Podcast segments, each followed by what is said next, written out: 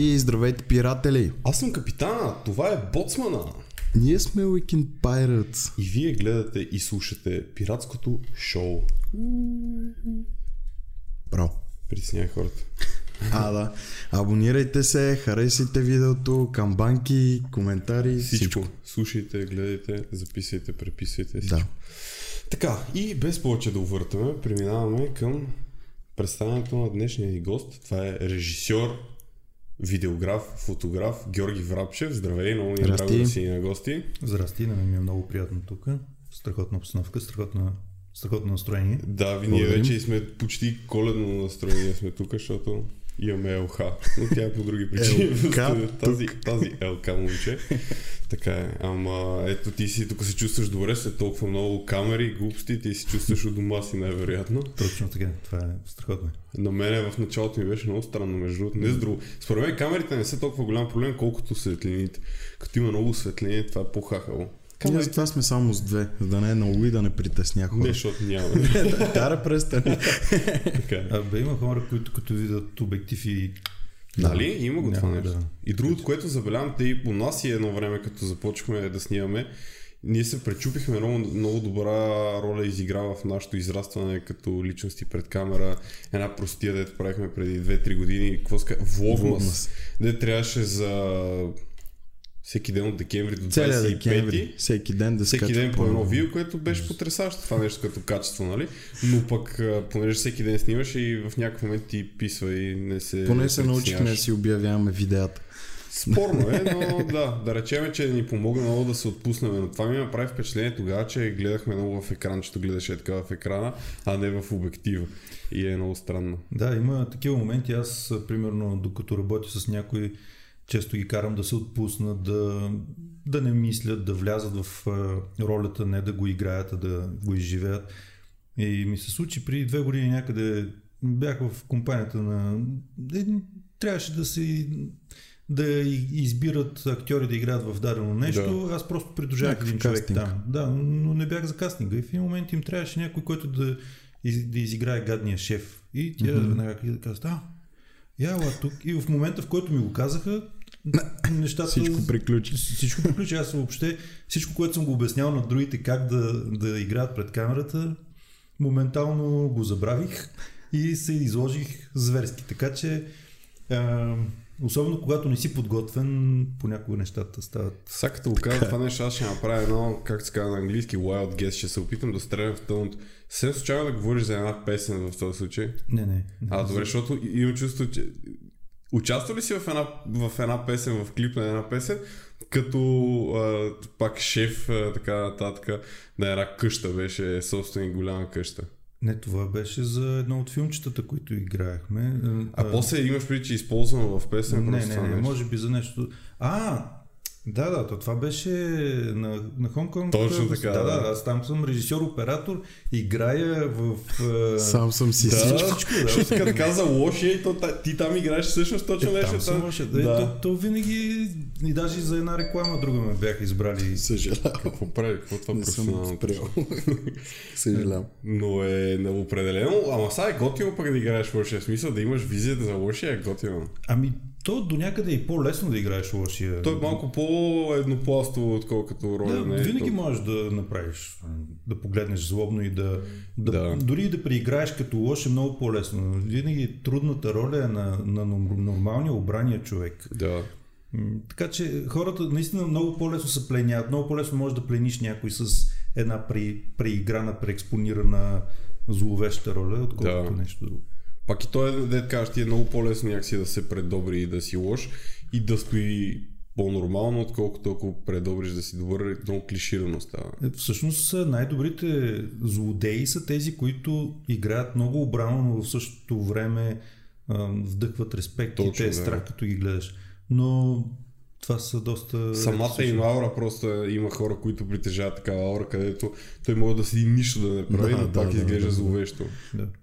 Но, но пък и другото, което мен много ми харесват а, тия новопластовите лоши типове, нали, които аз доколкото знам, аз не разбирам от тия работи, но доколкото съм чел и съм се интересувал, един от най-добрите варианти за лош герой е такъв, с който евентуално зрителите бих се отъждествили.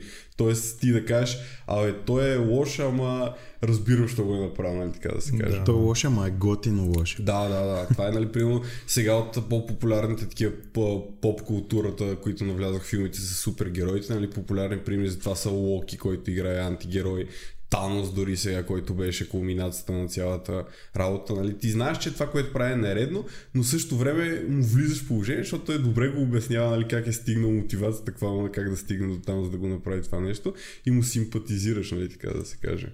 Ето до някъде и малко стокхолмския синдром, да, да, да. Защото ти, ти заживяваш с този герой, ако, особено той, ако присъства по-дълго време във филма, започваш да да се поставяш на негово място и предпочиташ да спечели. Същото нещо, аз винаги съм се чуил, примерно как немците приемат филми за Втората световна да. война, или а, японци, които също... За Първата, там където с Хирошима и после американците и тия работи. Да, въпреки че а, нали, те всъщност били са на сила там, но, но все пак винаги Втората световна война, немците са лошите, А, и, и американците плеш... са добри, те са оправили всичко. Да, те, те естествено. Те ви няма лоши американци. американци.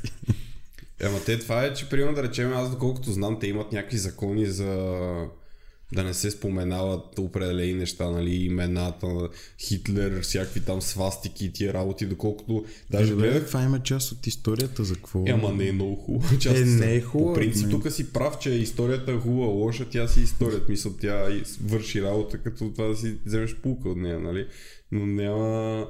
Те имат такива закони. Знам, гледах една игра, която аз не съм играл, но Wolfenstein се казва, където там в някаква се една алтернативна реалност развива действо, където се едно немците са спечелили войната. И mm-hmm. там дистопична обстановка, нали, те са шефа на СДС. Ти ходиш, трепеш там някакви зомбита, немци, някакви странни работи. Но въпросът е, че има, примерно влизаш в кабинета на Хитлер и там има, нали, банери отзад с свастика, с той Хитлер си е, както изглеждаш, са малко по-различен, там технологизиран и това на това, ама Хитлер. Във всички части на света, нали, играта изглежда по този начин, дават side by side, нали, screen to screen двете неща. В а, Германия да, варианта на това на играта, вместо свастиката, за примерно звездичка или нещо, което сложено на него, и Хитлер е без мустак. Да, не е той. Точно, точно. Що е без мустак? Та, мисълта ми е, че те имат си някакви закони там и си го имат това нещо като комплекс, което е кофти, нали. Но да, има такива типове. Да, на практика големия, големия проблем е, че това, което казваш, историята за едни е по един начин, за други е по друг начин, те като дойдат, като отидат извън Германия, вероятно ще бъдат чашнати от това какво знае света за тях. Да, да, да. Така. Абе, това с историята е много, той винаги е, аз много се кефа и се интересувам от малката история, но колкото повече го правя, толкова повече осъзнавам, че е супер отворено за интерпретация, едното, което е.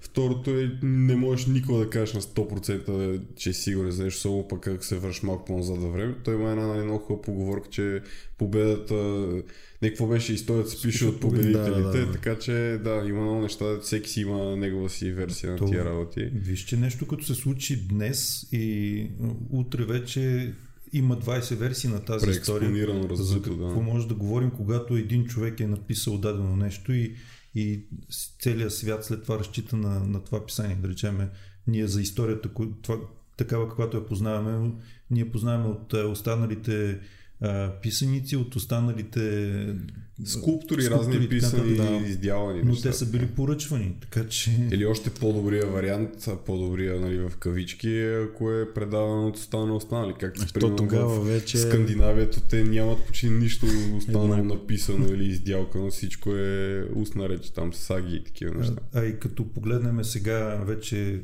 а, с новото название а, ефекта Мандела. Мандела ефект, да. Което много ясно показва доколко голяма... Дезинформация. Да, да. Дезинформация. И тя, тя всъщност не е нарочно. Това е нещо, което само си се получава в един момент, ако ние разчитаме на някакви устни предания или на нещо, което някой си спомня от някъде, да. За какво говорим. Аз съм гледал и много хубав експеримент имаше, където правяха точно за това доколко може да се вярва на впечатленията на човек, които са в контекста на някакво престъпление, което се случи, до, до каква степен всъщност очевидците могат реално да помогнат на разследването, и направих такъв експеримент, където примерно се случва все едно някакъв обир и всичко е заснето като скрита камера, след което разпитват хората и примерно от пет различни свидетеля четирима объркаха много жестоко нещата. С какво облечен там, как изглежда, някакви такива работи, което, нали, те се е случило преди половин час това да. нещо, ако на това не мога да вярваш. Камо ли, ако мина една седмица, примерно те привикат след това. Но иначе това, което ти каза за, а, нали, че в миналото супер откъслечна и, нали, оскъдна информация, докато сега това според мен очертава много хубав кон, такъв контраст, който се получава. Едно време не е имало нищо, докато сега има прекалено много неща и човек не може да отсее много. Всеки си има само задачата да си отсява източниците и откъде си набавя информация, и затова ставаме свидетели всеки ден във Фейсбук, примерно някой да споделя от овцата точка би джи, някакви такива сайтове, при Бойко Борисов прави пенсите две хиляди лева и хората отдолу, наистина ли, ева, добър човек, и някакви такива лелички си коментират отдолу. Но да, това е, това е такъв е, голям проблем, който виж, примерно, ако едно време проблем е бил, че липса на информация, сега си имаме нови проблеми, всяко време си има своите проблеми, си има със себе си, тъй че да. Няма как да всичко да е прекрасно и перфектно, сигурност. А като си говорихме за, за такива нови филми, нали, за лошите, ти успя ли да гледаш новия Жокер? Не съм гледал филм, може би от четири-пет месеца. Нямам време да отида на кино, времето ми е толкова нагъчкано, че наистина общо дето спа по пет-шест часа на ден и другото е работа. Ти а се... обичаш ли да гледаш филми като цяло? Много обичам и това е изключително много и липсва в момента. Дори съм направил в някаква депресия а, за това, че нямам никакво време и, и най-вече за любимото ми нещо да гледам филми. Защото ти малко или много като се занимаваш и в тази сфера, това ти е и сверяване на часовника по някакъв начин. Точно така. Виждаш нови неща. Ми, това е, да, това наистина го има като фактор. Аз усещам, нали, за себе си, когато е така по-дълго време не мога да стигна до някой филм или някой сериал, и като седнеш дали се добереш, много разтоварващо действие. Хубаво е да можеш да се пренесеш за момент на друго място и да, да си свериш малко биологичен часовник, да ти се отпочине. И ми да, защото иначе си само дай, дай, дай, дай нон-стоп. Проблема е, че дори като намеря някакво време вкъщи да, да пусна някой филм да изгледам, и се чувствам виновен за това, че си губя времето, а не, не правя нещо, което се чака, защото много хора чакат дадени неща да направя, да изпратя, и е... не мога да го опиша просто. Това човек трябва да, да е на това място, за да го разбере да. с разказване неща. Това особено когато си, нали, наистина си дал на, на пета скорост и всичко трябва да си изкарва и на конвейер и по-бързо да случат нещата, като да викаш ти, ако тръгнеш да се почиваш, после се чувстваш гузно всъщност, че нищо не правиш. Да, и проблема е, че като не си почиваш, на практика нещата не се получават толкова добре, но ти казваш, абе имам да направя това, това, това и... И после ще си почина. Да, и после ще си почина, и ти като направиш едното и следва другото, и, и въобще няма край, и не знам, не знам как ще се оправим.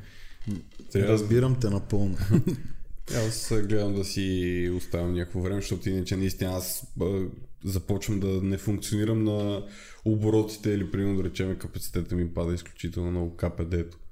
Защото иначе ти пак ще вършиш работа, ама ли толкова ти пада и качеството на работа в някакъв момент, ако си нон-стоп на педала, no, и нищо не, не, не се променя в ежедневието, ти не можеш да разпуснеш, защото някакъв баланс. И другото пък не трябва много да се да, да разпускаш края, защото пък тогава... шест месеца почивка в леглото. Да, то никой няма да издържи. Няма не, да има издържи. Хора, които ще издържат със сигурност, но никой няма да... Нормален човек, нали, който... Аз се чувствам по-ценни повечето хора. И да, Стоп, искаш да почивка. Правиш нещо, искаш да... Ето, ти като си свикнал да правиш някакви неща, просто дори на времето, като отидем някъде на почивка за седмица, аз още на третия ден вече хващам лаптопа и започвам да правя някакви неща, не мога въобще да издържа, но, но дори това го няма в момента, просто проблем. Да, защото трябва да малко да си починеш, за да може пак да ти се върне желанието и така да ходиш да, да. да баш. Мико, кажи ми, да разкажи ми тогава за някой проект сега, върху който работиш, нещо интересно, сподели ми. Ами в момента работим по, по няколко реклами, анимации, такива неща, чисто професионално. Да. А, тези по-интересните ми проекти, които са филмчетата, които вече се натрупаха шест късометражни филма, които Трябваше есента да изкараме една част от тях, обаче просто поради многото работа не, не остана време да ги довършиме. А, и сега се надявам покрай Нова година, покрай празниците, всъщност почивката да я използвам за това нещо, да си довърши филмите, защото на много хора обещахме, много хора чакат да ги видят, а, постоянно ме питат, вече се чувства едно такова неприятна... М- усещането не е, не е приятно, защото да. Обещал си, а, то на практика тези неща ги правим с лични средства и не би трябвало да се чувствам виновен за това, че не съм ги довършил, но хората се не пак... висиш на никой. Да, да, да. Но пък екипа, който е участвал, също иска да види какво е направил, защото има някои неща, които са от няколко години. Да, всеки да иска да види, нали, в крайна сметка какво, в какво участва, така да се каже. Това между другото само вътрешните хора могат да кажат колко време се прави един филм, защото за повечето хора е отиват на кино, гледат два часа, се тръгват, е много хубав филм беше, а той снима прим година, после още една година е монтиран и така нататък. Не, не, не могат да си представят, защото за, за да направиш нещо хубаво, а, понякога, особено когато режисьорът ползвискател не иска да направи нещо естествено или а, както той го вижда, аз, аз съм имал случай а, да направя двайсет и пет дубла с актьор, докато не, не каже нещата, както а, смятам, че е правилно. И това означава, че в един снимачен ден, който продължава дванайсет часа, ти изкарваш две минути екранно време максимум, да. Което хората не могат да го преценят. А, и, и ти, да, за да ги заснемеш след това, после да избереш правилното, да го монтираш и да стане така, че да е хомогенно и да изглежда естествено, тези две минути пък се монтират сигурно една седмица, но, но хората искат да го видят на момент. Така е. Те и плюс това сега поколенията имам чувство, че, че така се променят се и годините и нещата, които се случват, нали, като възвръщаемо се сега е много по... секундно се случва всичко, т.е. искаш нещо, веднага го получаш, искаш да научиш нещо, влизаш в Google, четеш, поръчаш си нещо, идва утре, такива неща, нали, които създава едно такова усещане на нетърпение, на припряно се да се случват бързо нещата и им чувство, че особено пък, нали, по-младите от нас, даже той ние силно сме закачили от този ефект, но и по-младите от нас може би ще го усетят по-силно това нещо, че се губи търпението в хората и те се очакват всичко да се случва на момента веднага, а никой не, не е свикнал така да полага усилия и да знае, че за нещо трябва да се бачка. Еми точно това е пък и причината да започват да избират по-некачествени неща, защото няма търпение да, да направят нещо, да изчакат или да, да положат усилия за нещо по-качествено. Да. И мине и замине. И по този начин всъщност се губи стойността и дори на качествените неща, защото тя разликата, да речем, ако е, тя няма да е десет пъти, разликата ще е някакви проценти, но вече когато е съвсем малка разликата, тя може би започва да се размива. И, и се усеща много малко хора това нещо. Точно така, да. Те колкото по, нали, вече нюансово се променят нещата, нали, в много малък аспект от цялото произведение са малките пипкавите неща, които само истински ценители и хора, които са вътре, биха го усетили и биха извадили максимума, нали, от това нещо. Но пък в крайна сметка всяко едно изкуство или каквото и да е не се прави за няколкото човека, то се прави за масата, така или иначе, така, за да остане в историята, така че то е малко спорно и хората да. Слушат чалга, няма да отидат на концерт на Бах или а, всъщност като се замислиме не знаем кое е по-правилното. То, особено пък когато се говори, нали, за изкуство, то правилно, грешно малко се размива, защото всеки си ги интерпретира по различен начин нещата. Да. И моето виждане не е като твоето, това също в смисъл. Да. Всеки човек е различен, има виж... различни виждания. Едно и също нещо с различни очи, като се погледне, се виждат различни. То според мен заради това може би сега хората като правят някой филм, нали, примерно сега дадох Жокера преди малко за пример, според мен ще ти е много интересен на тебе в момент, в който успееш да навакшиш със свободното време да го гледаш, защото самия герой, нали, той е центъра на филма, реално погледнато той е лош, нали, mm-hmm. но е направен по такъв начин, че хората един вид наистина ти не мога да кажа, че ще му симпатизираш наистина накрая, но въпросът е, че разбираш, той е стигнал до там, така да се каже, и осъзнаваш, че има някакви неща, които може би като видиш някой човек първосигнал не можеш да разбереш нали, винаги има още нещо в историята, на която ти не знаеш. Тоест не е хубаво, нали, да съдиш хората първосигнално, там книгата по корицата и така нататък. Но въпросът е, че може би един е такъв филм, ако отиде да го гледа човек, който няма високи очаквания или който иска да гледа просто нещо по-зрелищно, ще види зрелищните неща от филма, а човек, който отишъл, нали, очаква да види повече по-хубава финна актьорска игра, така нататък. Хоакин Финикс, той играе страхотно, едно от най-добрите представяния, които съм гледал сигурно в последните пет-десет години, наистина уникална игра. И, и такива неща. Според мен хората, които, нали, добрите режисьори и хората, които вкарват много мисъл във филмите си, гледат да има по нещо за всеки, може би, което като формула сигурно работи най-добре. Ами, това са различни формули. Ако искаш да вкараш за всеки по нещо, ще направиш един голям баламач от една страна. Ако искаш да направиш да, нещо конкретно, по-добре се конкретизира, и защото, но, но пак е виждане, пак е различно виждане. Те, затова сега е голямата битка между а, Скорсезе и режисьори от неговия ранг срещу Марвел. Обаче да, да, да. А, колко са Скорсезе и колко филма ще излязат а, за една година на Скорсезе. На Скорсезе. Okay. А, докато Марвел, аз не бих казал, че правят лоши филми. Абсолютно, да. Изобщо това, това негово изказване малко ме шокира. Защо? Според мен те се чувстват по някакъв начин застрашени. Или... Скорсезе никога няма да е застрашен. Той... То, то, това е смешното, че тия хора никой няма да им вземе статуса заради това, че някакви други хора правят филми, които се гледат. По-скоро според мен той а, недоволства от това, че да. А, нали, той, да речеме, той е успял, а, знае се, но вижда със сигурност, вижда потенциал на много други, които а, мислят като него. А биват пренебрегнати, това искаш да кажеш. Да. Да. Но, но на практика един филм на Марвел, аз не знам дали знаете как се прави, но той режисьора в общи линии, като отиде на снимачната площадка, всичко е решено предварително. Аз доколкото знам, Кевин Файги е човек, който отгоре спуска общата цялостната визия, нали? Той знае всеки филм по-отделно горе-долу за какво става въпрос и как се връзват един с други, и доколкото знам, сега имат поне следващите пет-шест години напред начертани, нали, горе-долу какво ще се случва. Тоест, примерно да речем, в, тая, в този случай режисьора какво има леко адаптивна такава функция. Така, тук, тук говорим за глобалното, но, но когато режисьора трябва да реши нещо на терен, той няма той, кой знае колко да решава, защото наистина играта им е а, всичко... Ще хора запише един филм, ще дойде. Весо изкаранка, пожелавам. Добре, а те са... В този случай всичко им е разписано се едно. Той, кадрите са решени предварително с крупности, с камери, това, с... Той сториборда е анимир... анимиран. Те аним... Той филма го има преди това направена анимация с камерите, с всичко решено.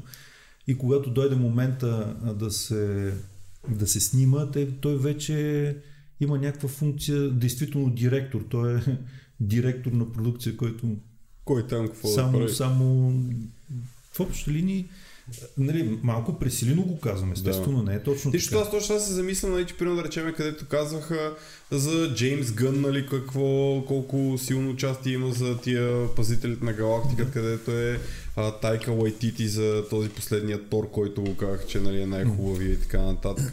Нали, всички казват, че е много добра работа на терен, и аз за това се замислих, нали, реално колко са свършили тия хора всъщност.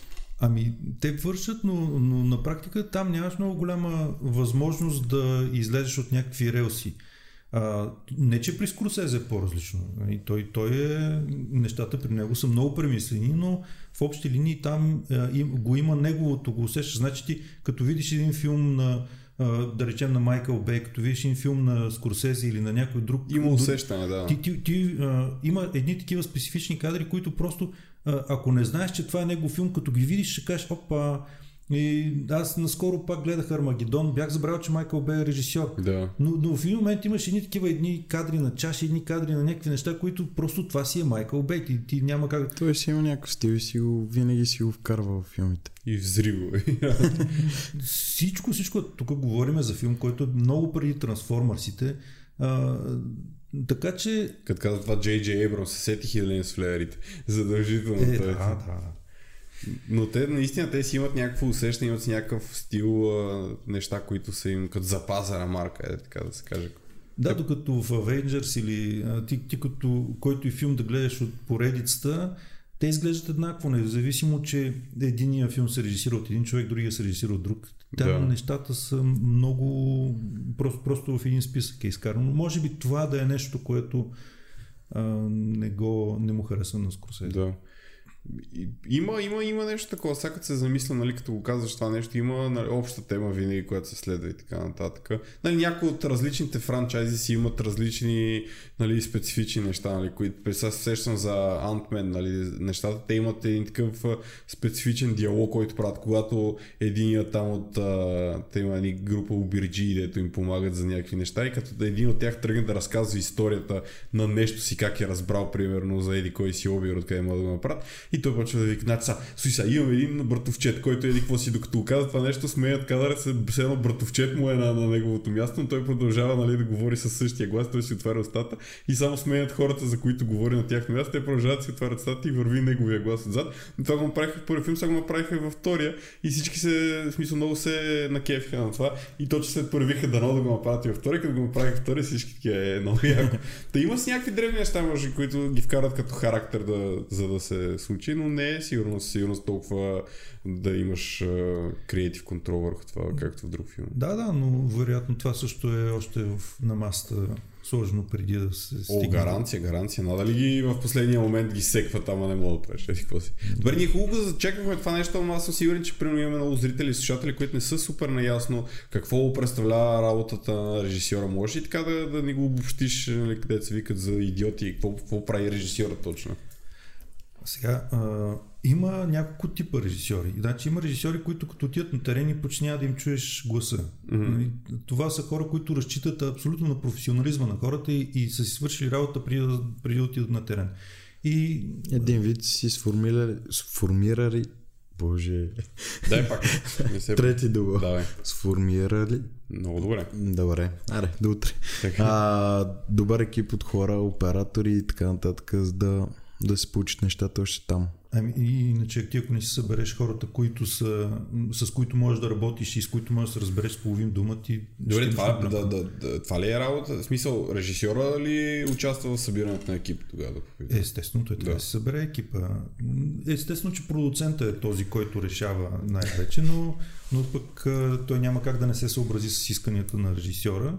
А, като говориме, че Като, като говорим за преподготовката и подготовката и работа на терен, това са едни важни етапи, които ако ги изпуснеш на терен, ще имаш много голям а, проблем с решението на, на всичко. Защото когато преподготвяш един а, снимачен ден, ще седнеш с основните екипи, с основните хора от екипа, с които ще се разберете за какво ще се прави на следващия ден или когато се отиде на снимки, когато ще дойдат едни трийсет-четирийсет човека, може и сто човека да дойдат. И ако тези неща не си ги реши от тогава, а трябва да ги решиш по време на снимките на тези хора, докато го решаваш, на тези хора им течат хонорарите. И ти ако днес решиш да, да направиш нещо, което е трябвало да направиш вчера или онзи ден, това време си тече и плащаш и струва много на продукциите.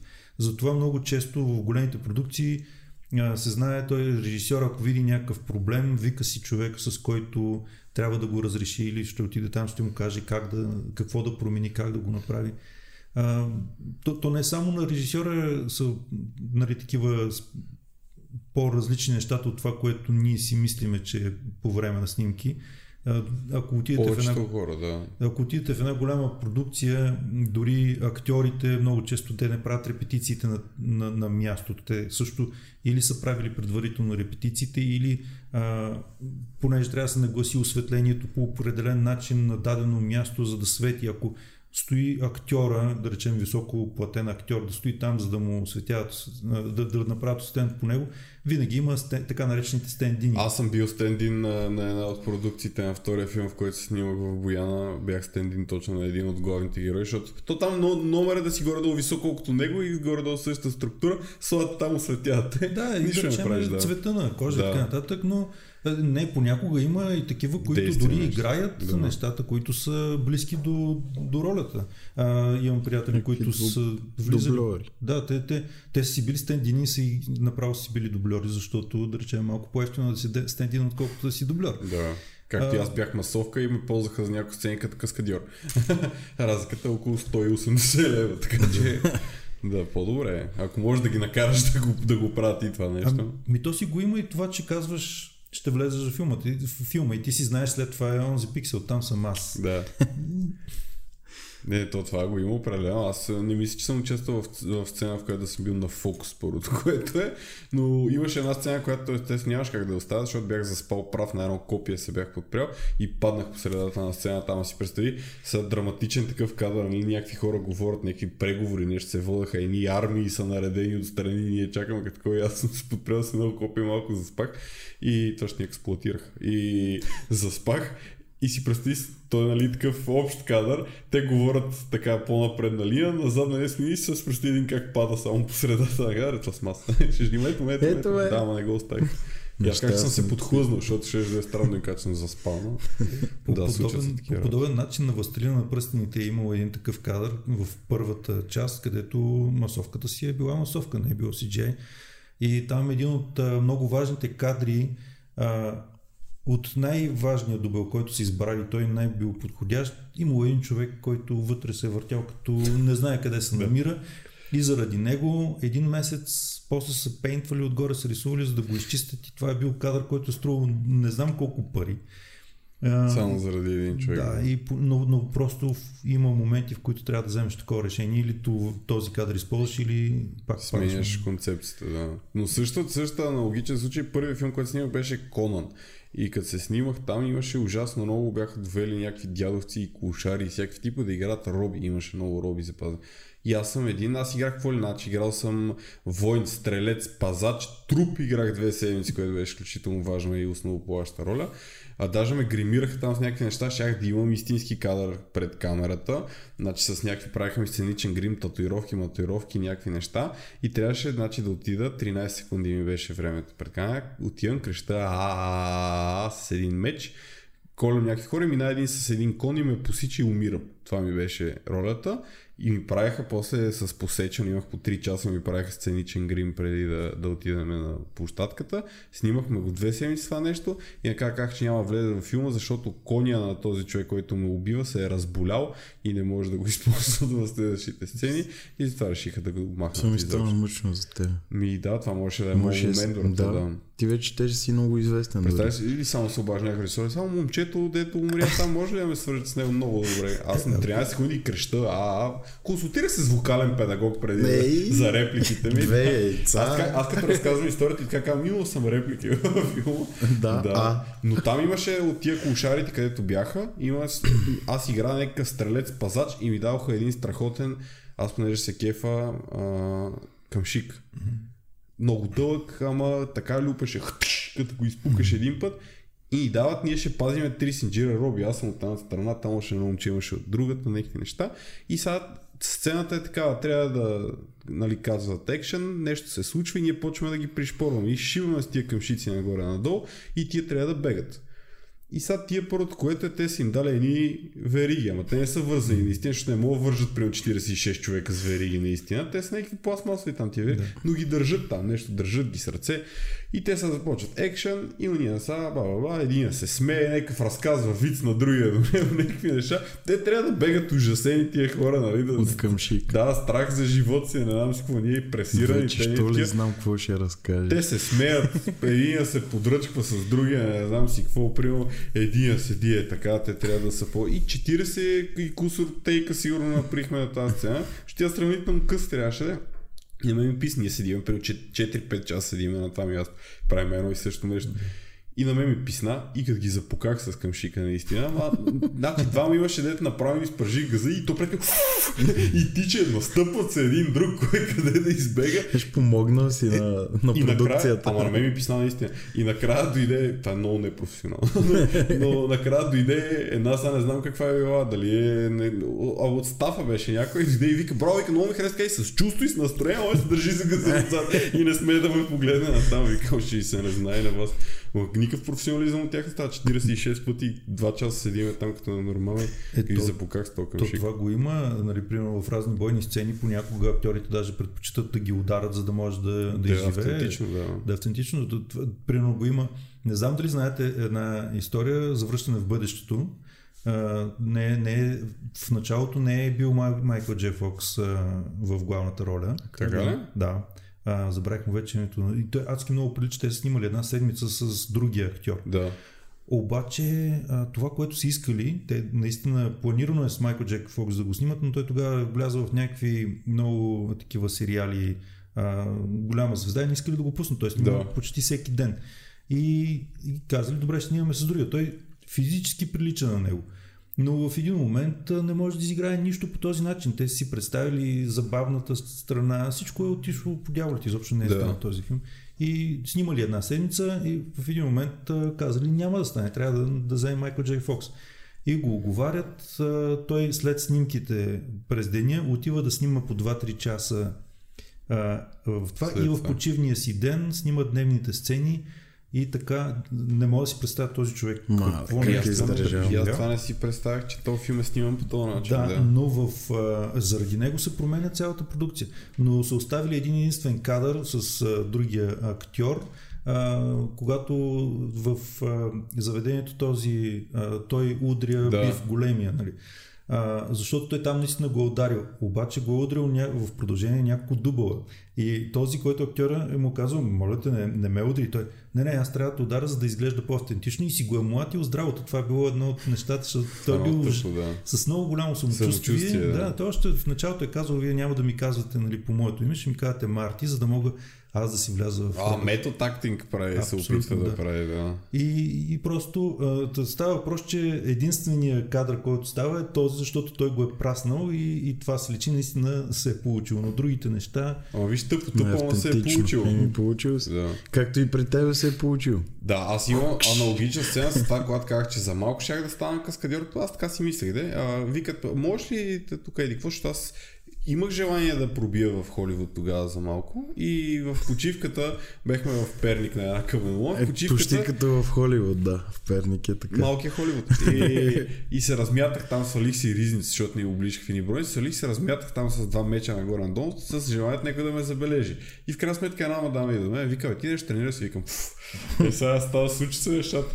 И обясняваме и какво си, тя е кога я ела тука и в, после ме ползват в киноцентъра, в някакъв шадраван там бехме, то ноември месец беше много гадно, аз бех постоянно болен тогава и в един шадраван дават ми едно гумено копие, докарат ми един китаец, каскадьор и викат убий го драматично.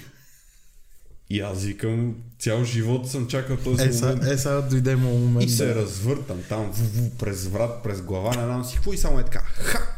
И он само прави и пада на това отзад. И тя идва и вика, ама в смисъл трябва да го наръгаш, не видиш? И аз към, нали, моя грешка, отскоро съм каскадьор, нали, не, не, не ми е ясно още това. И минава само хъгата, хъгата, хъгата, и го гърмито бе така, и пада на това. И тя идва и ми вика, слушай, ако не мога да свърши работа, си намеряме кой да свърши, нали, разбираш? И аз така съм така. Аз ли не мога, бе? И викам, добре, много се извинявам. И само като за те, като го заших един път с гумното копие в главата, само е така и под водата бръбнов на това и тя идва при него и му вика, страхотна работа, браво, добре, той вика, тенки, вика, като ви забия всичките с копието, знаеш, какво ще стане така. Знаеш, по-тенки. Да, но беше, беше автентично отново. Сега предполагам, че може би копието е направо е така, да не. Та имаше и такива проблеми, съм виждал с доста, особено средновековни сцени, като снимат такива неща, малко гуми и копия, мечове, имат проблеми с това нещо. Пушки и всякакви неща, като вземат да се гънат в кадър. Да, да, да. То се усеща това. И затова е чиста работа с светлинни мечове да се биеш. То е една пръчка, после се прави всичко на... Да. Въпреки, че сега ползват, доколкото видях, ползват истински такива светещи мечове, за да могат светлината да я предават да, да, правилно. Да, да.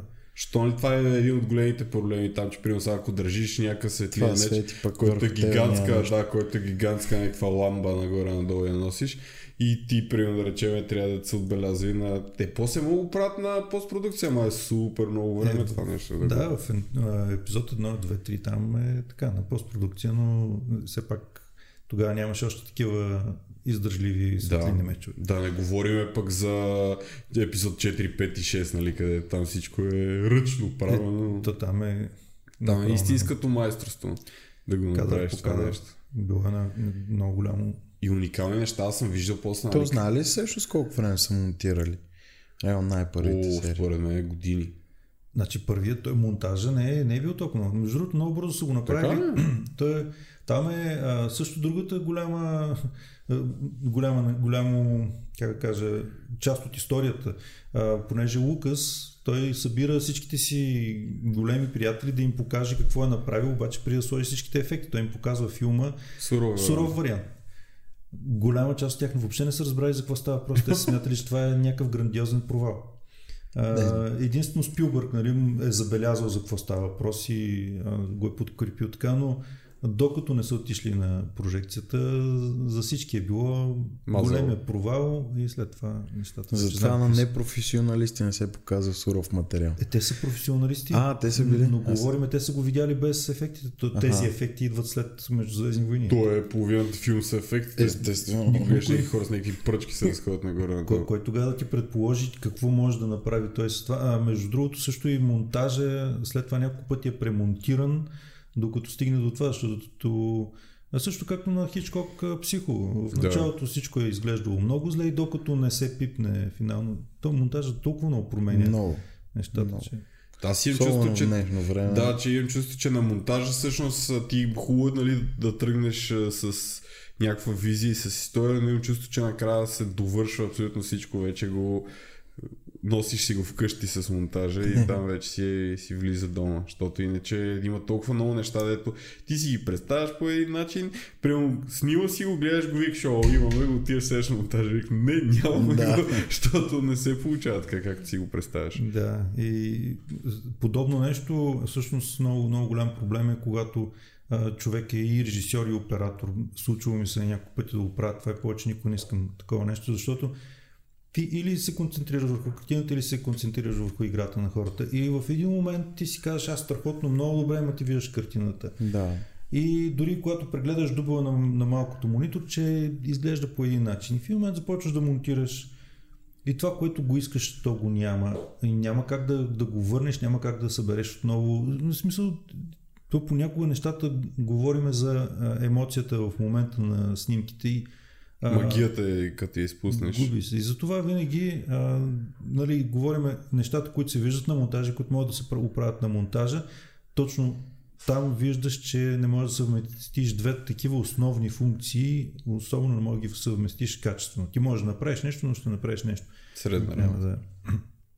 Те сега съм забелязал, че вече по-големите филми, тия по-касовите продукции почти винаги правят а, снимки след монтажа. Решутс, нали, както казват на английски. Т.е. примерно, ако почват да снимат на началото на годината, там снимат четири, пет, шест месеца примерно, след което малко се обработва и началото на другата година, пролета на другата година се връщат пак за снимки. Защото има много неща, които дед викаш ти, нали, на монтажа, като седеш си викаш, опа, какво статък. Еми, или то... пък на някой му идва по-добра идея нещо. Беше същото с едно от проектчета, които в Бояна бяхме направили това двайсет и четири часовото предизвикателство.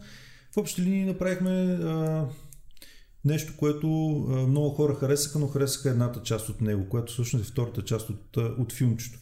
И тук големия проблем е, че ти като започнеш да гледаш един филм и ако в началото не ти харесва, ти няма да го догледаш. Да. А, а пък тази част, която е в началото, тя беше много важна, за да, за се да върже сценария, да. Края. Ето виж, тук имаме, това е наградата ни от миналата година от Бояна, за какво беше?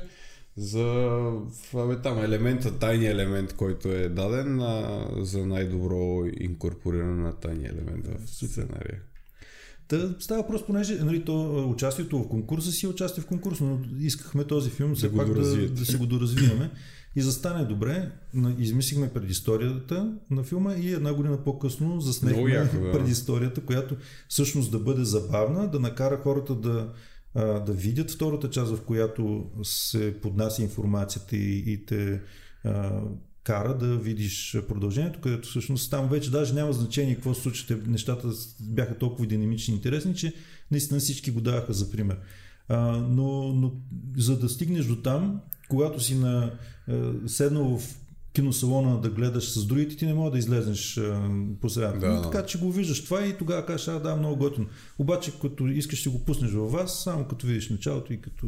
Спираш и... И край. Да. Това е много важно. Винаги е, трябва да имаш е, едно много ударно начало, за да можеш да, да държиш зрителя. Това е един много голям проблем. Аз като се опитвам да карам хората да гледат определени филми или сериали, такива, които имат по-слабо начало, не мога да ги убеда да го изгледате. Примерно, не знам дали си гледал Breaking Bad с а, а, този, как му беше, Брайан Кренстън, който играе бащата на Малкъм. Mm-hmm, да. а, той играе и е страхотен сериал за един а, нали, там учител по химия, който нали, открива, че има рак и се чуди, че нищо не мога да не оставя на семейството си. Почва да прави наркотици за да съзнаят си, за да му... Но е супер як и един от малкото завършени сериали. Тоест, те когато снимали първи сезон, те знали как ще свърши пети. Mm-hmm. Което знаеш, че се случва супер рядко в нали, днешната действителност. Всичко се измисля нали, по път и се лакват нещата. И ако може да са и десет сезона, най-добре. То, това е, да. Оттам идва проблема, че те го доразмиват, да, защото лапат парички и се ще направим, ще направим, ще, ще направим и вече не знаеш къде, но те вече се чуят какво да измислят. Почват, умират, връщат се тия първите, старите пак умират. После ги възкресяват, да, връщат се като зомби. Всякакви такива неща. Така че той е един от хубавите така сериали, които са добре измислени. И обаче има ужасно слаб, в смисъл не е слаб, просто е муден първия сезон, защото той тогава всъщност си е нормален учител, нали, разбира, че е болен, осъзнава, че нищо не оставя, трябва да помогне по някакъв начин. И да им ви ценно, накрая сезона завършва с това, дето той вече се навива нали, да прави наркотици и така нататък. Ама ти докато го изгледаш това нещо и съм карал, имам четири-пет нали, такива приятели, познати, където им викам, гледайте го, брутален сериал, много як и те такива ми почвам го три пъти, ама не мога. И аз съм захапвал такива сериали, нали, където ме кара да го почна и примерно първи сезон по три пъти се опитвам, първи епизод примерно го търс, тръгна да го гледам, не ме занимава нещо, спра го и така нататък. По два-три пъти съм почвал, обаче то пък и понякога, когато се опитваш да разкажеш някоя история, понякога това нещо се случи, сега не можеш. Значи Breaking Bad знам, че е много добър. То, то няма как да не знаеш, защото всичко в социалните мрежи да. Е пълно с него. Но наистина не ми е оставало време да се нас. Много, много голям проблем е това липсата на време да, да, да. за сериал. Едно сериалче сега ти снимам. Снимам по-малко сезони да не лакаш. Е, ден за сега няма е, проблем. Пилотен, пилотен. пилотен. Да.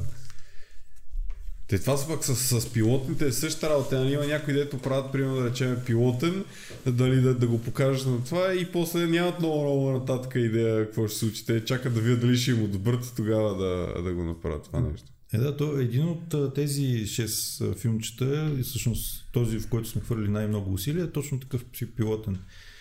А... Той идеята му е да бъде сериал, така ли? Еми, или сериал, или да направим пълнометражен филм, защото той е, от него направихме двайсет и четири минути, един вид една серия да. За половин час ефирно време.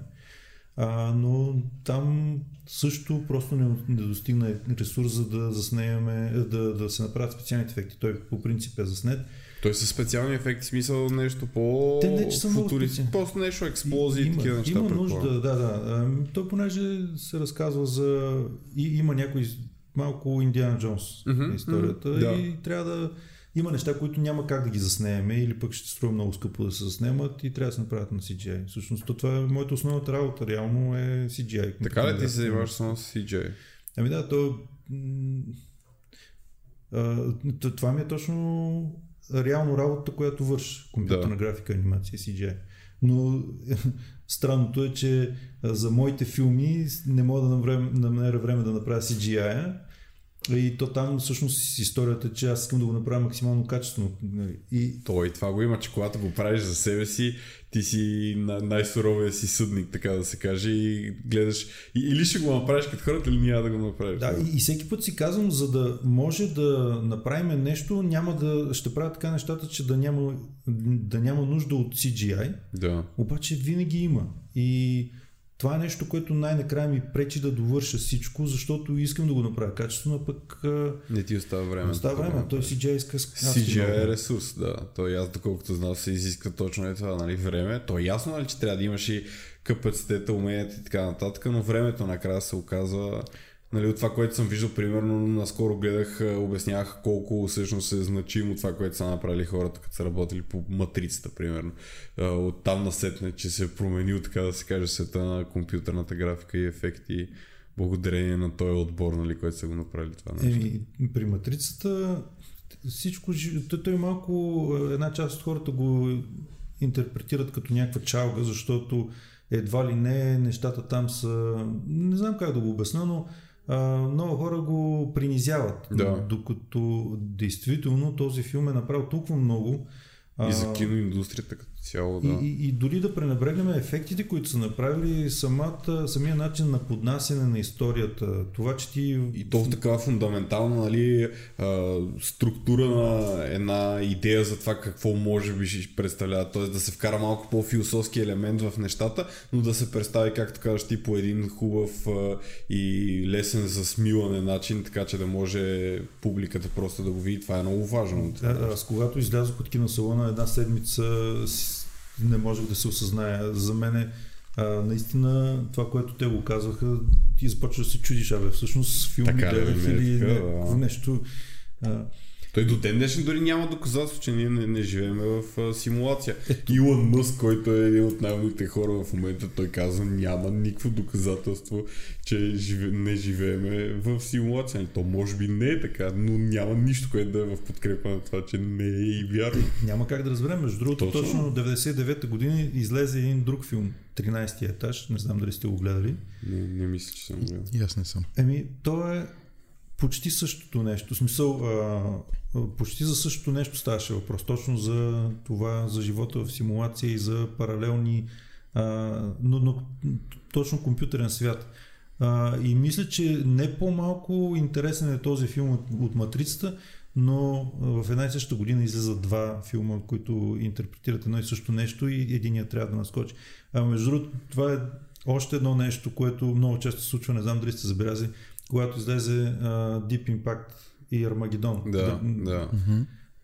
Единият винаги остава назад. За едно и също нещо ставаше въпроси в двата филма, обаче всички казваме Армагедон, uh, за Deep Impact почти никой не се сеща. Въпреки, че е много сериозен филм. Сериозен филм, да. Същото е с uh, uh, Матрицата и с uh, тринайсети етаж. Там разликата е огромна. Значи тринайсети етаж почти никой не говори. Но е... Не по-малко ще ви шокира филма от... Да, споредено бих го потърсил да го гледам, защото звучи интересно. Това наистина много интересно. И, и по друг начин е разказан, но... Друга гледна точка, друг... основният проблем същия. Да, и, и не, мога да, не мога да кажа, че е на по-ниско ниво. Просто не е с Киану Ривз, не е с... Но, но е много добър филм. Аз гледах само като казах това за Киану Ривз и за Матрицата, аз гледах на най-известната сцена, където се накланя назад, докато го стреляме. Mm. Как са го направили с, примерно да речем, осемдесет и пет апарата, които са направени така на спирала около него и са през, примерно, една педия. Те правят снимки се едно в този момент, за да могат после да го направят това като три Д и използват а, някаква техника, забрави сега как се казва, за, да, за това да направят кадър между двата апарата, т.е. да симулират се едно... Да запълни празно. Да, да запълни празно, за да не е, нали, насечено се едно като фреймове, ами да, да е плавно да. Движението. Са използвали, нали, там някаква анимация, която е при някакъв алгоритъм, който хваща между двете и прави...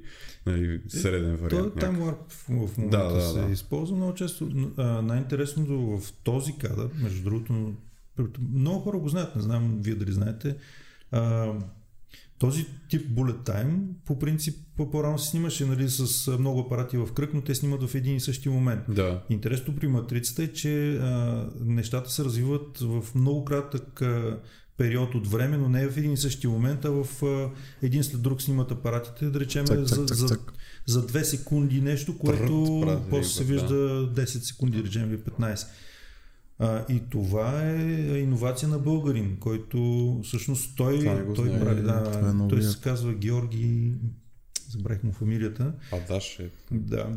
А, тът, Той, той е, и след този филм той прави адски много иновации. В самата Матрица той също имаше не само този, още някои ефекта, той, той е отговорен за тях. А, всъщност в Матрицата има няколко българи, които са на отговорни позиции. Христоф ефекс. Да, да, Христоф ефекс, той също е... А... Той там е пак по Си Джи Ай. Той е Си Джи Ай, да. да. Той, той си сформира, често събира студия, даже а, ние участвахме в един преди време, една от студията, в която аз бях съдружник, бяхме взели от него кадри, беше дал за Speedrunner. Speedrunner, извинявам се.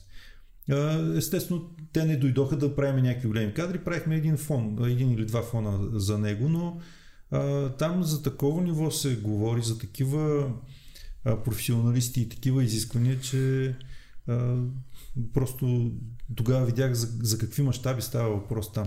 Въпреки че самия филм, като го... Аз, аз не го бях гледал, между другото, да. а, и наскоро го гледах, като го пускат.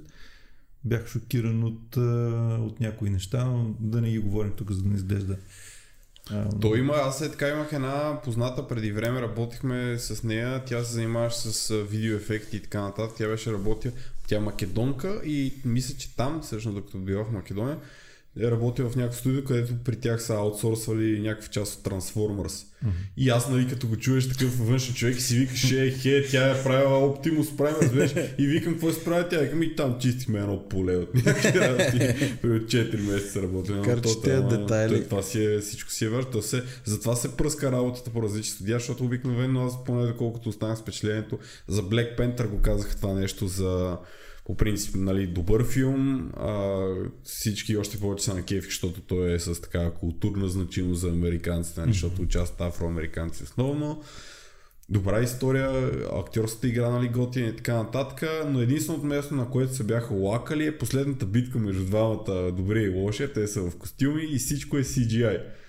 И го бяха лакали, в смисъл такъв, не че самото си джи ай е лошо, но е неестествено. Просто не са го направили достатъчно и то откъде идва, откъде идва проблема. Аз гледах Импич в YouTube, го правеше като разбор това нещо. Те са го снимали примерно от еди кога си до еди кога си, след което са почнали да го монтират, след което са го върнали за доснимване на някакви неща и те са имали примерно три месеца да, да направят си джи ай, докато трябва да го пускат, защото, нали, както ти каза, в Марвел то се познават от три години преди това кога ще излезе филма. Тоест да. Ти не можеш да го бутнеш, защото те там, нали, всяка дата е много важно, защото с кой друг филм се конкурира, или примерно много е важно твой филм да излезе преди еди кой си филм, защото, нали, са на сходна тематика, е много важно твой да удари първи и така нататък. И ти нямаш какво да направиш и те са разпределили работата, предполагам, пред, нали, между много различни студия, да, да. Но накрая няма, няма хомогенност и не изглежда, не изглежда добре. А, по принцип е много трудно да направиш достоверно движение на хора, въпреки че почти вече на Марвел филмите много рядко можеш да, да усетиш кога е си джи ай, кога. Но, но има си такива моменти, в които няма как просто, особено когато, защото за тази финалната битка, то там не е да се бият на место. Те и падат, те, в пример да речем, те, падат свободно, падат и се бутат един друг, бут, мятат се. И, ти, ти нямаш референция, за да бъдеш естествен. Там трябва много да, да приложиш фантазия и каквото и да направиш, винаги да. Някой може да каже, бе, то няма да е така. Ми, айде покажи ми точно как, как ще е. Никой не може да го... То, защото, нали, като става въпроси за супергерои, те нямат стандартните човешки качества, т.е. всяко едно, всеки един техен отскок, примерно, той не следва стандартните правила за гравитация, защото бла бла бла. Но въпросът е такъв, че пак да викаш, ти хем е странно, хем пък се усеща кога не е направено добре. Но това, което от мен ми пада шапката, е как правят а, тия de-aging а, технологиите, които ги правят, примерно да взимат а, Uh, някой, който е в момента на седемдесет години и правят се едно едно време, като е бил на трийсет, yeah. изглежда по същия начин. Да, това, то започна всъщност от а, странната невероятна история на Бенджамин Бютън. Там да, да, вложили да. Много усилия, а пък все пак този филм е преди повече от десет години някъде, точно, да. Така че технологията много се разви. Сега в а, а, Капитан Марвел видяхме Кол, точно, точно, колкото актьора вече ги върнаха с години назад и не можеш да познаеш, че всъщност това е... Първият, който ме стресна, нали, Майкъл Дъглас играеше в uh, Ant-Man, Ant-Man да. Да. Той беше първият, който мен най-много ме стресна, защото така може би първият, който, нали, фронтално го дава това нещо. И си викам, какво става тук, нали? И после като го дадоха Робърт Дауни Джуниор на, на оная технология, като да. Покаха, и ти го гледаш и викаш, абе, колко грим се фрали по този човек и знаеш, той се появява до него и си е в, нали, нормалната си да си ясна е така так-так-так-так-так. Нещо е по-готино си е само косите да бъдат исто. Да, като на чер. Като на това. Да. То реално има няколко начина. Най- най-лесният е просто леко филтриране на, на бръчки, а, обаче това вече много си личи. Почваш защото, да светиш. То замазваш и пори и всичко. Де, тая тосташка тия деца мадавите е, с, с филтрите, селфите. Да, ама има и друго. В днешната техника вече виждаш много по-добре, много по-ясна картина. Да, значи това вървеше, преди... вървеше по-рано. А, ние сме го правили за една известна личност, която се е снимали на една година документарен филм за нея, обикалят с нея. И в един момент вече монтират предаването и тя поглежда и казва: тук съм много стара. И тогава студиото ни получи пакет от десет епизода телевизионни, в които трябваше да подмладяваме. И ние точно тази технология сме подмладяли, но тогава беше в пау резолюция, а, дали ще размажеш или не толкова. Няма смисъл да си проличи. Да. Проблема беше, че ние очертахме с маски, анимирахме маските, за да оставим очи. Кадър по кадър се прави това да, неща. Еми кадър по кадър има, има начин там да тракваш, автоматизираш да. някои неща, въпреки че в днешно време много автоматизация, но тогава нямаше. И ти трябва да оставиш вежите, трябва да оставиш окото, трябва да оставиш косата. Нали. Тя после го погледна, имаше кадри, където в огледалото, тя вика: добре, ви тук сте ме направили в огледалото, защо? Айди в огледалото, айди ръцете, айди това, това. Но там е в ниската резолюция вече... Минават номерата, да. Това е нещо, доста време, известна да. личност, значи. Както и да е, няма да споменаваме имена. Лили Ван Абу. Не, аз седих ми към някакъв казвам имена. Не, не, тя. Става въпрос, че а, в днешно време не можеш да си го позволиш с това, защото... Всичко се вижда. Всичко се вижда. Си, да. И затова идва място на Си Джи Ай. Всъщност, а,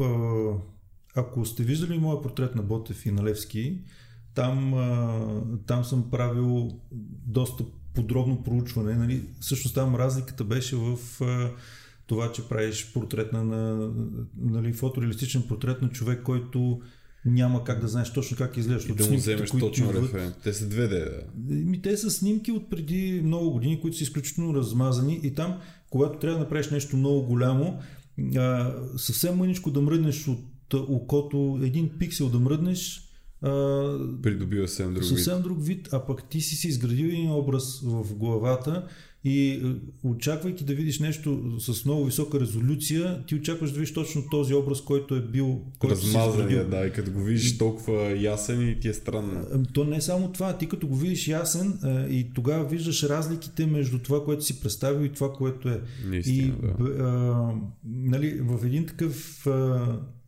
една такава възстановка е много трудно и аз затова разбирам какво е, какви са усилията на тях, а, за да го направят, особено когато трябва да го раздвижиш и когато трябва да го видиш във всичките посоки, защото при мен идва в, само в една позиция, в която е най-популярен. Ти, а, те в общи линии хората винаги се снимат от едната си страна, защото другия им профил не е добър, а това пречи да можеш да разбереш обема. Но пък а, сега за тези филми, за които говорим, Майкъл Дъглас и така нататък, ние ги имаме от филмите от преди, може да се вземе много точна референция да се направи. Да, те имат всякакви, нали, материали. Това трябва да си доста търпелив май, за да го направиш. Еми много, много време. А добре, как се прави едно такова нещо? Ти го изграждаш на три де ли го правиш? Да, да, той, той е три де модел и след това започваш да... А, когато правиш един такъв портрет, също а, другото, което е много интересно е, че ти докато рисуваш дадено нещо, ти всъщност не виждаш крайния резултат, ти виждаш това, което искаш да видиш. Това да. е много голям проблем при всички изкуства, то включително и при музика и така нататък. И а, когато го правиш, трябва да го оставиш за известно време, за да забравиш това, което си нарисува, да. и да го погледнеш с чисти очи, като го видиш и всъщност в един момент виждаш: опа, нещо, аз си мислех, че съм направил шедьора, съм, съм направил тотален бук. Оставяш го за една седмица, погледаш го отново, започваш да работиш, работиш, работиш и пак го оставяш така. И примерно портрета на Ботев, на Ботев аз го правих а, три месеца по този начин. Нали, това не са три месеца нон-стоп бачкане. Да, да. Но с плана да, седмица тук, там почивка. Да, за да стане просто а, особено, защото ти не можеш да го, да го наложиш да върху да. нещо и да кажеш: ами това е. А, когато правих след това портрета на Левски, малко реших да пришпоря нещата и го пуснах в момент, в който си мислих, че съм го направил. Аз бях убеден, че той си прилича много и като започнах, разликата беше фрапантна, защото на Ботев, когато го пуснах, целия... Вълна от положителни. Много коментари. Да, аз не очаквах, защото знам какво е онлайн обществото, как хората, като видят, че някой направи нещо. Аз бях шокиран. Хорския труд, да. Да, аз тогава бях шокиран от положителното, положителните емоции, защото наистина само положителни коментари се получиха И дори и, и ден днешен не мога да повярвам каква беше точно причината и как така се случи. И очаквах, че се случи нещо подобно и с Левски, но бях много нахъсан сега. Аз вече направил съм това такъв да. успех и го пуснах. Да капитализираш много, на този успех. Да. да, много бързо го пуснах. И започнаха едни коментари, в които а, те като ти кажат нещо и той като щупеното стъкло от а, как се запознах с майка. Просто да. казват ти го и ти погледаш, оп, да, това е така, това е така. И стана така, че а, хората коментираха и аз ги виждах тези неща. Не мога да им кажа, и аз си гледай работата, както е, да. да се прави. И не им казвам, да, да, добре, добре, ще ги направя тези неща, ще ги поправя. И наистина седнах, поправя ги, но там вече нещата бяха, веднъж си направил нещо, което не е сто процента същото, ти го поправяш, втори, аз изкарах пет версии накрая, но и дори и петата версия не е същата. То вече и като усетиш този негативната емоция, няма как да се получи толкова хубаво и наистина... Да, подхожда със същото вдъхновение и така желанието да го направиш, ти искаш да го закърпиш, нали, деца вика да го и... поправиш, да могат хората мирят. Да, те даже последните версии изобщо не е закърпването, направо си беше от начало, но не, не е същото не вече, е ти се загуби. Да. И да не говорим, че те хората помнят всъщност тези са издани. Някои хора пък харесаха много първия вариант, който аз в момента като го погледна и не мога да го понасям. И даже още си споделят първия вариант. За мен той беше много голям спокой, но а, процесът е сложен и е свързан с проблеми, които точно когато трябва да, да изкараш висок детайл от нещо, с което ние сме свикнали да го виждаме размазано. Mm. Много сложно се получава. Сложно. Ами той като да четеш книга, защо, защо хората казват, че предпочитат да, да четат книга, отколкото да гледат филм? Защото ти докато четеш книгата, всичко, целият този свят ти си го създаваш свой образ. И в един момент, като видиш филма, то дори да е най-велико направения филм, това е гледната точка на едни други хора. Точно. То няма как да съвпадне точно с твоето. И тези, тези празни, които допълват твоята фантазия, те са различни и, yeah. и ти кажеш, о, това изобщо не ми хареса. И тук е същото. Много хора си представят нещата. Тъм, то книгата ти е един сценарий, който филма ти се разиграва в главата, докато като отидеш на кино и това, дето викаш, ти си е просто визита на някой друг човек, което да. някога, особено за мързаливи хора, които не искат да си ги представят сами е нещата. Яко. Е много яко, ще ти гледаш някакви уау, някакви неща се мият нагоре-надолу. Но пак за пример да рече човек, който е чел книгата и има и другия, али чисто физическата лимитация, не може да събереш осемстотин страници в два часа. Или да ги, и да ги събереш. Всъщност, в крайна сметка, ти докато тръгнеш да го правиш, то се променят някои неща, защото да, да, да. докато го пишеш, ти можеш да пропуснеш някой елемент и той да лесно да не се върже, да. но като го видиш... Но ако е динамична история, ти постоянно се учат. Ще дам за пример Хари Потър, беше първото нещо, като дете се сблъсках с това нещо. Първо бях чел книгите, примерно бях чел от тебе колко там седем книги, примерно. Аз бях чел първите пет, нали, когато излезе първия филм. И като отидеш да го гледаш и ти си нахъсна, защото примерно те в това а, нали, цялото съществуване на, на, на, на тия истории, тия нещата се случили толкова много работи и ти отидеш и те, примерно да речем в а, книгата, нали, има ги основните неща, които са в историята, ама те имат примерно какво се случва през а, зимната ваканция, през лятната ваканция, някакви такива допълнителни неща, нали, които yeah. не мога да вкараш в филма, защото все пак нали, има време някакво приемливо, то не е само пари, пак и никой няма да седне да гледа четири часов филм, тъй че то това е. Да. Въпреки, че сега като ходих да гледам Endgame на, на На, на Марвел беше три часа и петнайсет минути или три часа и не, не знам си какво и, и ставах три пъти от стола и така бях. А колко трудно ти задържат вниманието три часа и половина?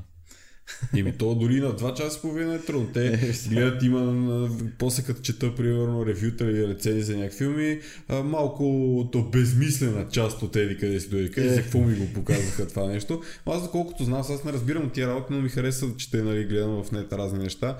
Хубаво е да има, нали, примерно да речене смяна на темпото, за да може примерно да се усетят някои от историите, да се усетят по-добре от е, в Endgame в частност, нали.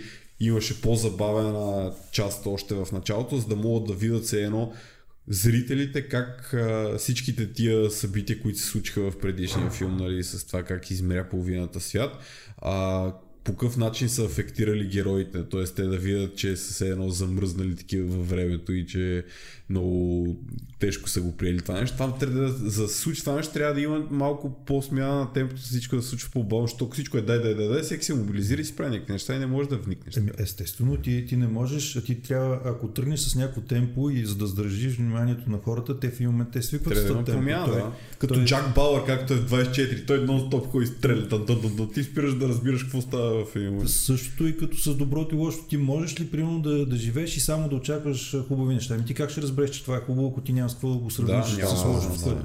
Така че винаги трябва да има тази картиограма. Всъщност, ако е това, ти си мъртъв. Да, да. Трябва да е така. Трябва да има нещо, някаква динамика. Много ми хареса. Много да си върши, да. Много ми хареса. Представиш така си, си мъртъв. Да, да, да. А, въпросът е, че тия са, тия контрастите всъщност, нали, те създават цялата история, това нещо.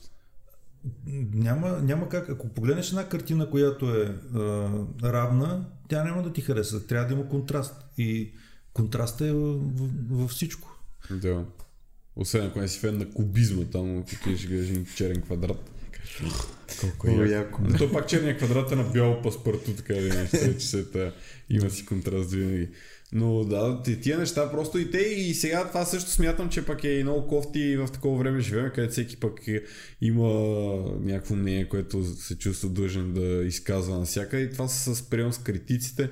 Ми е много странно как се получава много често то контраст, прием влизаш в Rotten Tomatoes да си гледаш някакъв филм, хората, публиката са охаресали деветдесет и пет процента, а прием критиците му дават двайсет и един процента, което е много странно, защото и някои, примерно да речем, казват, че някои филми не се правят за критиците, се правят за масата, нали? Примерно, не, за не трябва да се прави филм за критиците, да. Всъщност критика няма да ти плати нищо. Да. А, значи аз понеже участвах в операция Шменти капели с Влади Варгава, там правих специалните ефекти. А, там какво беше? А, ние като отидохме на Златната роза да го представяме филма, излезаха от НФЦ, защото НФЦ не искаха да финансират нищо, той си намери частно финансирането.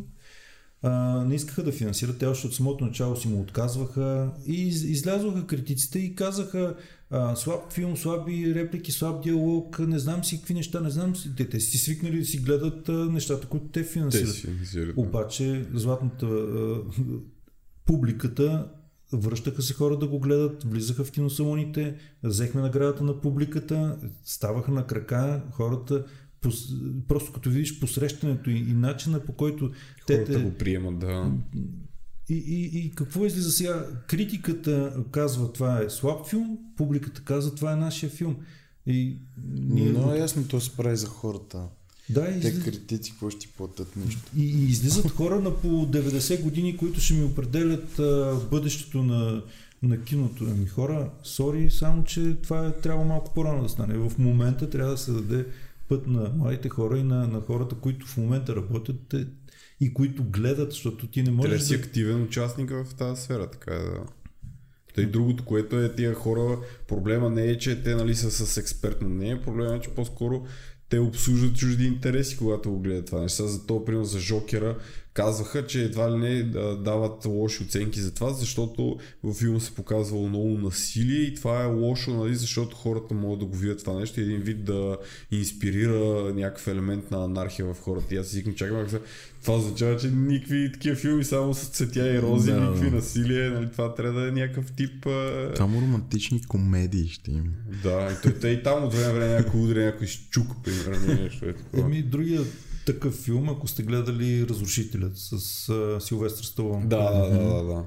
Е, между другото, аз когато го гледах, това беше е, най-голямата фантастика, как, докъде може да стигне обществото по дяволите, ние го стигнахме. Ние сме точно това, което в Разрушителя да. се виждаше. Полицаите нямат право да вадят пистолети. Тогава, тогава не го вярвах. Но в момента вече е така. Ти трябва да отидеш да убедиш престъпника с добри намерения. Да... Точно, точно, защото не е, че ако го, нещо, ако го нараниш чувствата или нещо е такова, не се знае после какво ще се случи. Да. Да, и... Аз преди миналата година беше точно, пуснах един пост точно, защото се сетих за този филм и нали, описах, бе, имаше един филм, където полицията нямаше право да прави това, това, това и така, така, така, така. И имаше една сцена, където в туалетната използваха някакви мидички. Знаете, знаете ли откъде могат да намерят такива мидички? Малко хора обаче успяха да разберат хванка, но Но точно това се случи по дяволите. Така е, така е. И той, просто с това с, нали, аз го усещам някакси това с цялата далавера, нали, с чуждото мнение и как са, всеки се обижда от някакви неща и всеки смята, че нещо е недопустимо и как може такова нещо. Но... седем. седем минути ли ни остават? Да. седем, това са важни, значи минути за, за реклама. Не? Да. Защо не? Да, за какво ще рекламираме? Ние ще измислиме нещо, какво? Ще измислиме. Ето. Юрасел. Те са, те нямат представителство в България. А и много фирми гледам вече представителство в България специално. Ще, сега ще настане, ще напипаме на хляба меко. Yeah. Ще видиш.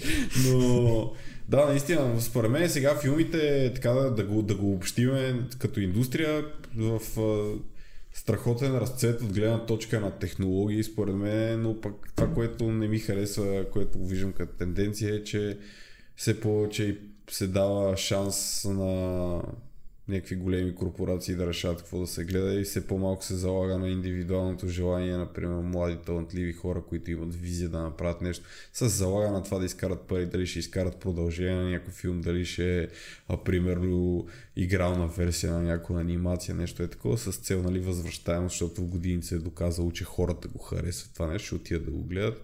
И това е нещо, което аз така съм забелязвам и според мен е яко. Еми, точно големия проблем е, че корпорациите наистина решават и те решават това, което е най-лесно и най-смилаемо.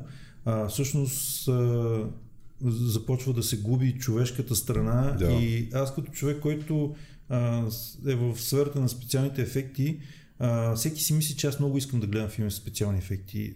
Точно обратното, аз много държат, като отида да гледам някакъв филм, той да ме изненада не с това какъв, колко са напреднали те в технологии, защото ние знаем, че те вече са стигнали там, където никой няма ги стигнем и, и ще направят някакви неща, които...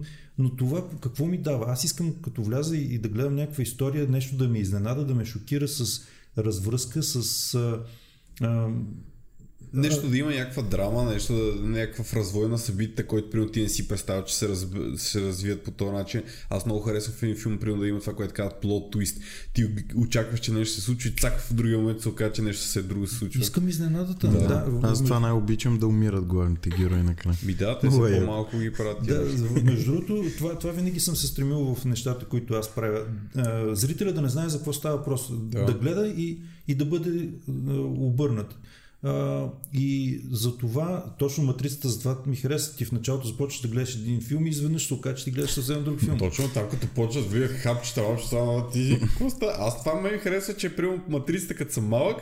Нищо не разбрах това. Първи път, като гледах матрицата, аз съм бил а, на е толкова години, нали, нищо не, не знаех какво се случва. И, и гледаш, яките специални ефект кошуви там, фу-фу, мята се това нове си викаш, е, хай, бати, якия филм. И прямо после гледаш след пет години си викаш, ма верно е, бати, якия филм, просто заради съвсем други причини. Да, те, там, там ефектите бяха пълне, що няма как без тези ефекти тази история да бъде разказана. Да. Но те не бяха основното нещо. Точно. Матрицата е велика заради сюжета. Точно. А, основната концепция, която се опитва да предаде на зрителя, нали, която като ти го вкара в главата и ти си дриш, смисъл ти наистина това нещо ти променя начинът, в който мислиш. Другия много велик филм за мен е, това е Играта с Майкъл Дъглас. Не знам дали сте го гледали. Да, да, да, да. Този филм, между другото, аз го гледах по съвсем, съвсем случайно, изобщо не знаех за какво става въпрос. Бяхме отишли с една компания, бяхме тогава на касетки, бяхме взели сумати касетки да гледаме разни филми и Маратон. Викаме, ако остане време, дай този сега, ние не сме го чували какъв е този филм, сигурно ще е някакъв глупов, но ако остане време да го гледаме и, нали, изгледаме... Остана време. По сумати бълвочи, най-накрая остана време и седнахме да го гледаме.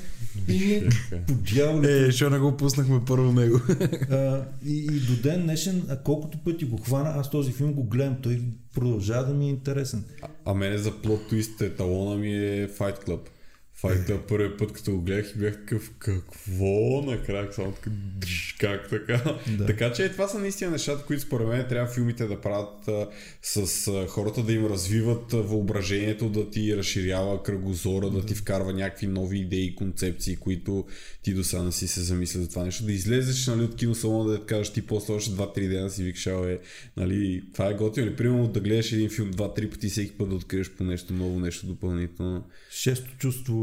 Е филм, Шесто чувство, който, да. Ако не беше толкова муден, щеше да е много велик. Защото като го гледаш втори път, вече почваш да видиш някакви неща, които първи път не му беше внимание. Да, то, да. то всичко е ново, всичко да. е коренно различно. По друг начин гледаш, да, защото вече и знаеш, нали, на къде отиват нещата и ги гледаш просто. И ми да, това е, това е. Искаме първо много да ти благодарим за това, че ни беше на гости. Нали, беше макар... много приятно. Да, аз въобще не усетих времето как мина, но пак ще дойде да си говорим. Това е най-лесното, да, да, като, да разкажеш за някой нов проект. Пожелаваме ти естествено успех много в всички начинащи и бъдещи проекти. И се надявам, примерно, да речем някой ден да снимаме нещо заедно, защото с най-голямо удоволствие. Ние можем много да се получим така от твоя опит и да, да вземем нещо. Благодаря. Ще откраднем нещо, сто процента. Да. Всеки краде от другия може да показва открадна повече от вас. Нищо не се знае. Имаме няколко статива, може да вземеш. Да, ими това е, значи притесняйте там хората нещо да правят. Натискайте някакви работи там, абонирайте се, харесвайте. То е безплатно, аз заради това ги мотивирам да натискат тези работи. Да. И ми е така цък-цък и готово. И сега те ги пари от един лайк от сто лева. Нищо. Айде, закъве. Чао и до скоро. Чао, чао.